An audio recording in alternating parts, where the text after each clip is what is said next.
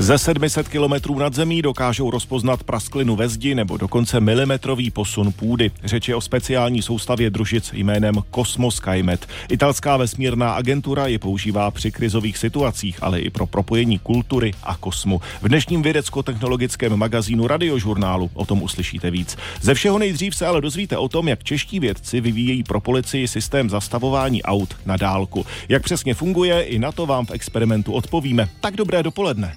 Policisti by mohli za několik let zastavovat prchající řidiče bezpečněji. Jejich experti totiž spolu s vědci z pražského ČVUT a brněnského VUT vyvíjejí systém zastavování aut na dálku. Na místo fyzického vytlačování policejním vozem nebo pokládání hřebového pásu, který propichuje pneumatiky, by mohli pro následovanému autu elektronicky vypnout čerpání paliva do motoru.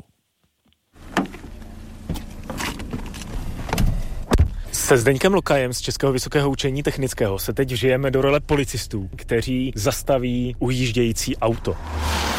Tak, auto okolo nás teď projelo.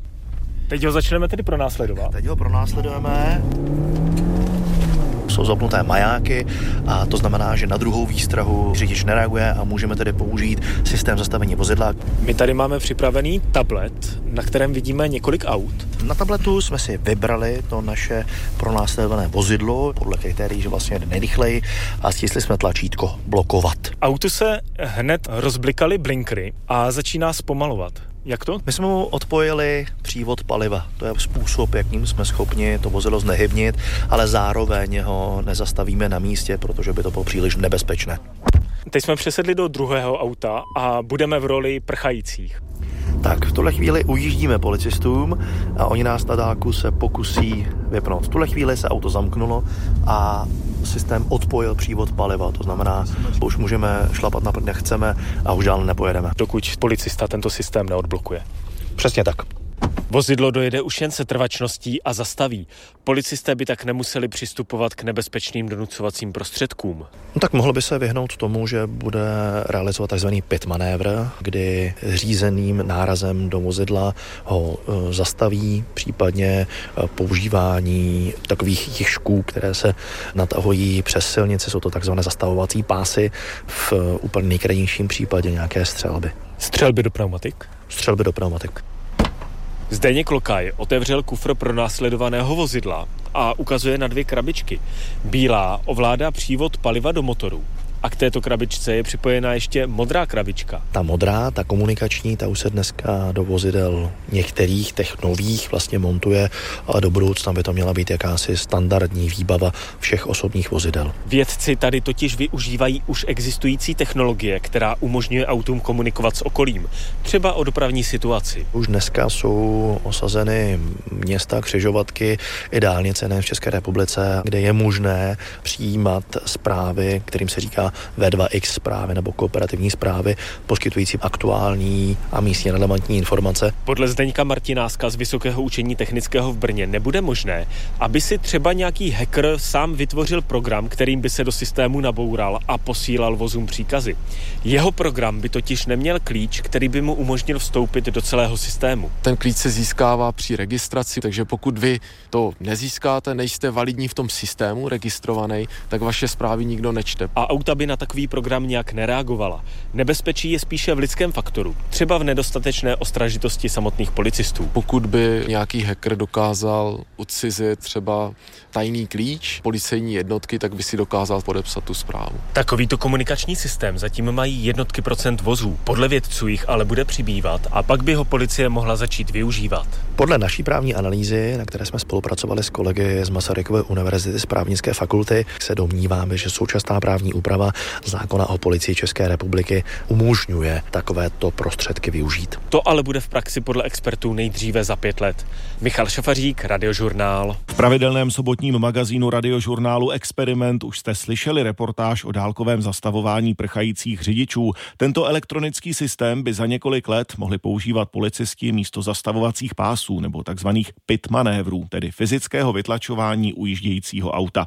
Umožňují to ale české zákony. Reportér Experiment experimentu Michal Šafařík se na to zeptal Jakuba Harašty z Ústavu práva a technologií právnické fakulty Brněnské Masarykovy univerzity.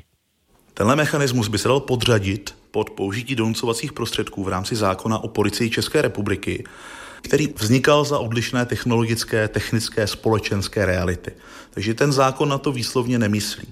My máme nějakou možnost interpretace, ale zákon o policii České republiky dneska obsahuje donucovací prostředky primárně pojaté jako násilné donucovací prostředky. Zatímco tenhle ten systém, jakkoliv je poměrně invazivní, tak je jeho využití nenásilné. To znamená, já považuji za vhodnější eh, legislativní změnu, která by s tímto systémem explicitně pracovala. Na druhé straně současná legislativa je dostatečně v úvozovkách technologicky neutrální, aby nám to umožnila byť s nějakým kompromisem. Kdyby k takovéto změně mohlo dojít? Změna zákona o policii České republiky je poměrně komplikovaná, komplexní záležitost, ale myslím si, že kdyby si to uh, někdo opravdu vzal za své, tady tuhle tu změnu, tak bychom mohli tenhle ten systém používat v horizontu několika let. Může do toho promluvit třeba i evropská legislativa? Tohle je věc, která je často nepochopena veřejností a evropská legislativa nemůže mluvit úplně do všeho, ale právě jenom do věcí, které jsou vymezené v těch zakládacích smlouvách. Smlouvy o Evropské unii, smlouvy o fungování Evropské unie a ten vnitřní prostor bezpečnosti, kam by tohle rozhodně spadalo, tak eh, ten manévrovací prostor je tam jako velmi limitovaný. Toto je tedy v kompetencích českých orgánů? V kompetencích uh, národních orgánů uh, ten manévrovací prostor Evropské unie je tam v tomhle omezený. On není nulový, ale je výrazně omezený. Počítá s nějakým podobným způsobem zastavování aut legislativa nějakého jiného státu? Já si nejsem vědomý toho, že by přímo existovala legislativa, která by tohle umožňovala. Na druhé straně ve Spojených státech existuje systém OnStar, provozovaný v automobilech společnosti General Motors, který vlastně umožňuje policii autu, které je ukradené po nahlášení krádeže jeho majitelem, třeba neumožnit nastartovat anebo mu právě omezit výkon. Je to tam vázané právě ale na souhlas toho majitele, na jeho žádost, ne na autonomní úkon policie. Zastavování vozidel na dálku by fungovalo na základě systému V2X. Co to je, k čemu je dobrý? Tohle je vlastně systém, který by nám měl umožnit splnit takové naše sny o těch lepších městech budoucnosti. Je to vlastně systém, který by měl uh, zajistit, že auta spolu mohou komunikovat, že mohou komunikovat se semafory, semafory budou uh, chytrými semafory a budou dynamicky reagovat na dopravní situaci a tak podobně. Takže třeba kdyby z jednoho směru jelo více aut, nebo kdyby se blížila nějaká sanitka nebo hasiči, tak ten semafor by na to reagoval? Tak to je v podstatě jako kdyby ten předpoklad. Ve chvíli, kdy máme vlastně ty jako v úvozovkách chytré semafory, eh, které si s těmi auty umí povídat přes tady tyhle ty moduly, tak eh, umožní třeba zkrátit červenou a tak podobně. Kdyby to asi mohlo fungovat? Tohle právě záleží na tom, jak brzy se ta technologie stane běžnou součástí.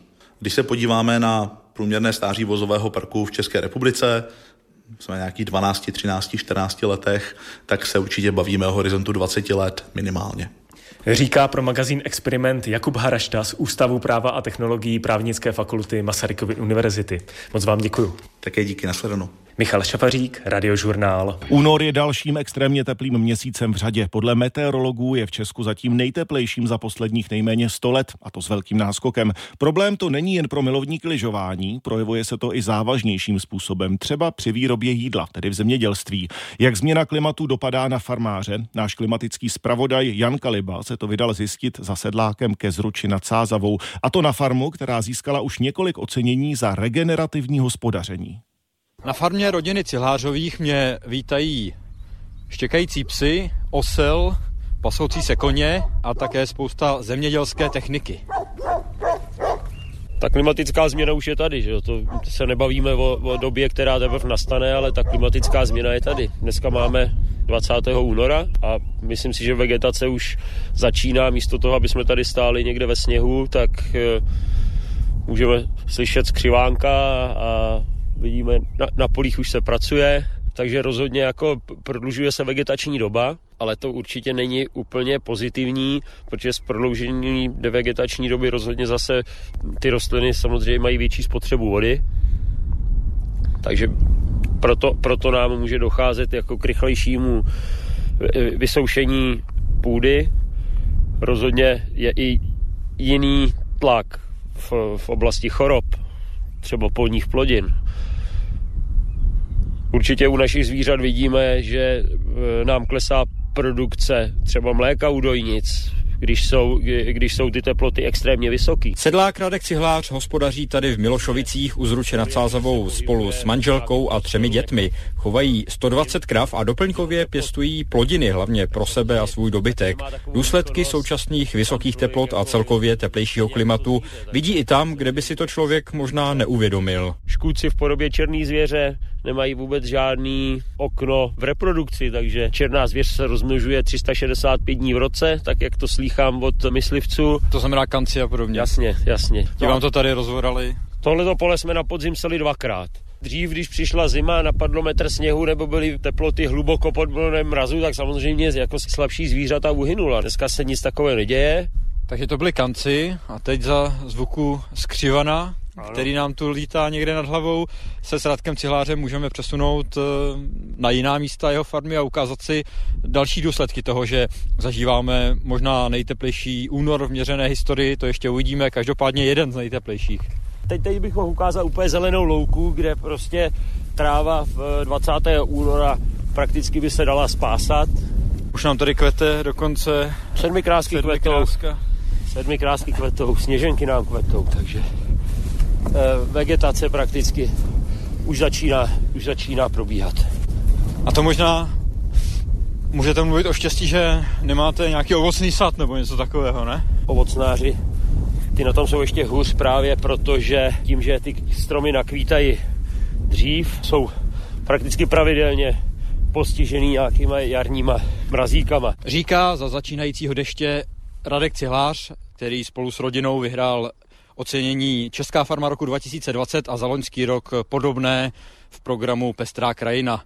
Z Milošovic u Zruče nad Jan Kaliba, Radiožurnál.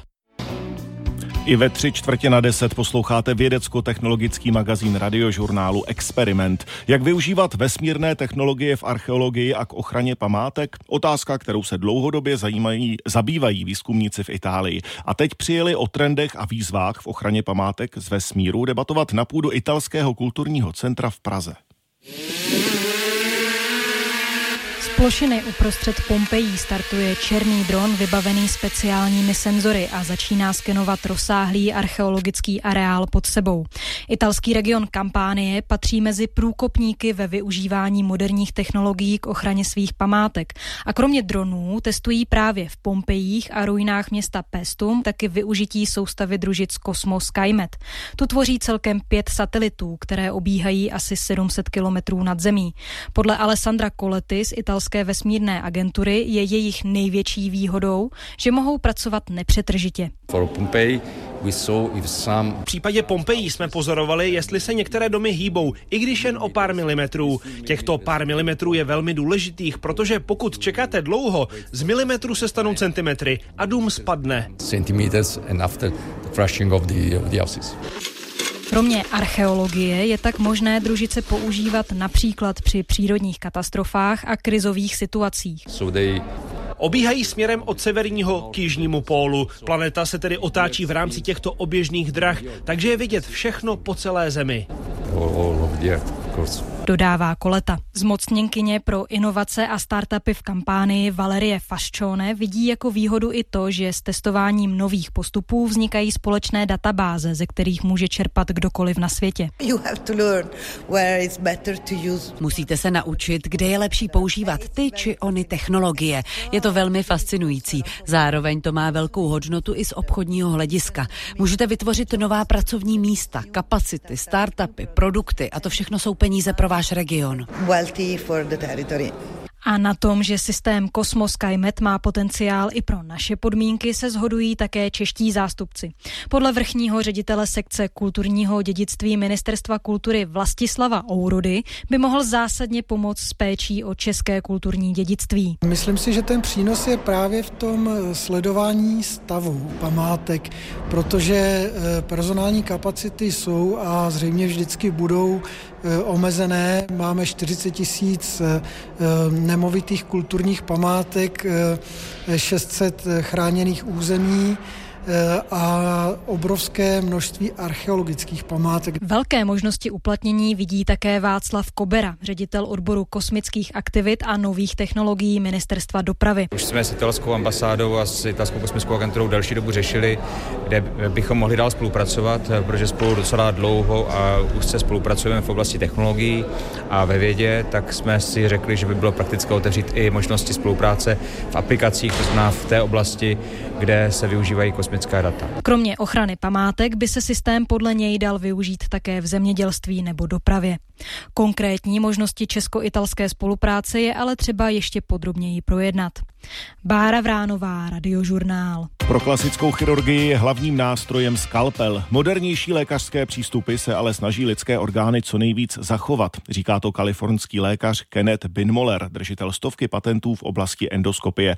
To je metoda, při které lékaři vstupují do lidského těla skrze trávicí soustavu. Své novinky představil i na pražských endoskopických dnech. Naše oddělení se specializuje na intervenční terapeutickou endoskopii. Soustředíme se na terapii a neděláme endoskopická vyšetření. Neděláme tedy třeba screening nádorů. To mají na starosti jiná oddělení, ale my rakovinu léčíme. Čím je podle vás právě tenhle obor zajímavý? Co mě zaujalo na terapeutické endoskopii je zachování orgánů, vyhnout se chirurgii, která je nejenom více invazivní, ale jejím výsledkem je obvykle ztráta orgánu nebo jeho části. Myšlenka chirurgie je odlišná od myšlenky endoskopické terapie. Cílem endoskopické terapie je respektovat a obnovovat. Naproti tomu chirurgický přístup je resekovat, vyříznout. S endoskopickým přístupem nejenže minimalizujeme poškození, ale také hledáme více fyziologické, více respektující způsoby, jak léčit nemoci. To treat disease. To je ale poměrně nová úloha endoskopie. Historicky měla terapeutická endoskopie roli doplňku k chirurgii, například paliativa. Lidem s nelečitelnou rakovinou, kterým nádor blokoval trávící trakt, jsme vložili stent, aby blokádu uvolnil. Nebo jsme se starali o pacienty, kteří nemohli absolvovat chirurgickou operaci. To byla historie. Teď jsme ale i konkurencí chirurgie. Novými technikami dokážeme odstranit nádory, které ještě neprorostly příliš hluboko. Nebo umíme vyndat kameny zevnitř žlučníku a žlučník přitom zachovat. Je mnoho příkladů a některé jsem předvedl právě tady na endoskopickém kongresu v Praze, kdy je endoskopie léčbou první volby. Operace pak zbývá jen pro pacienty, kteří na endoskopii nemohou. Čemu vděčíme za ten pokrok? Jsou to nové technologie? Uh, ano, ano, je to moje práce a vášeň vyvět inovace.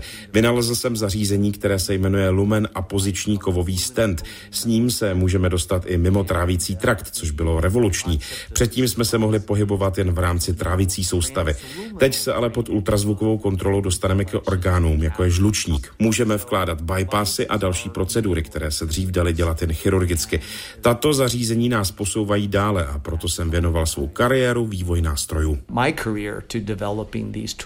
Jak ten stand funguje? Můžeme si to představit jako odbočku z tunelu trávicího traktu?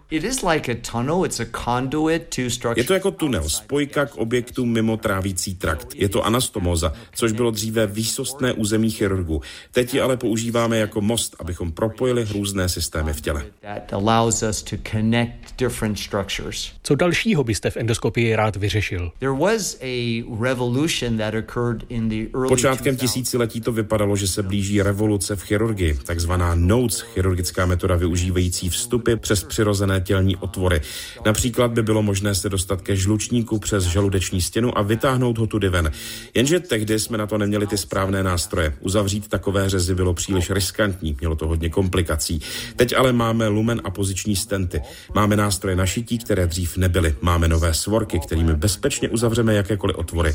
Určitě zažijeme znovu zrození metody Notes, která dosud hibernovala, ale znovu se probouzí. Vysvětluje v magazínu Experiment Kenneth Binmoller, odborník na endoskopii z Kalifornsko-pacifického lékařského centra v San Francisku. Martin Srb, Radiožurnál.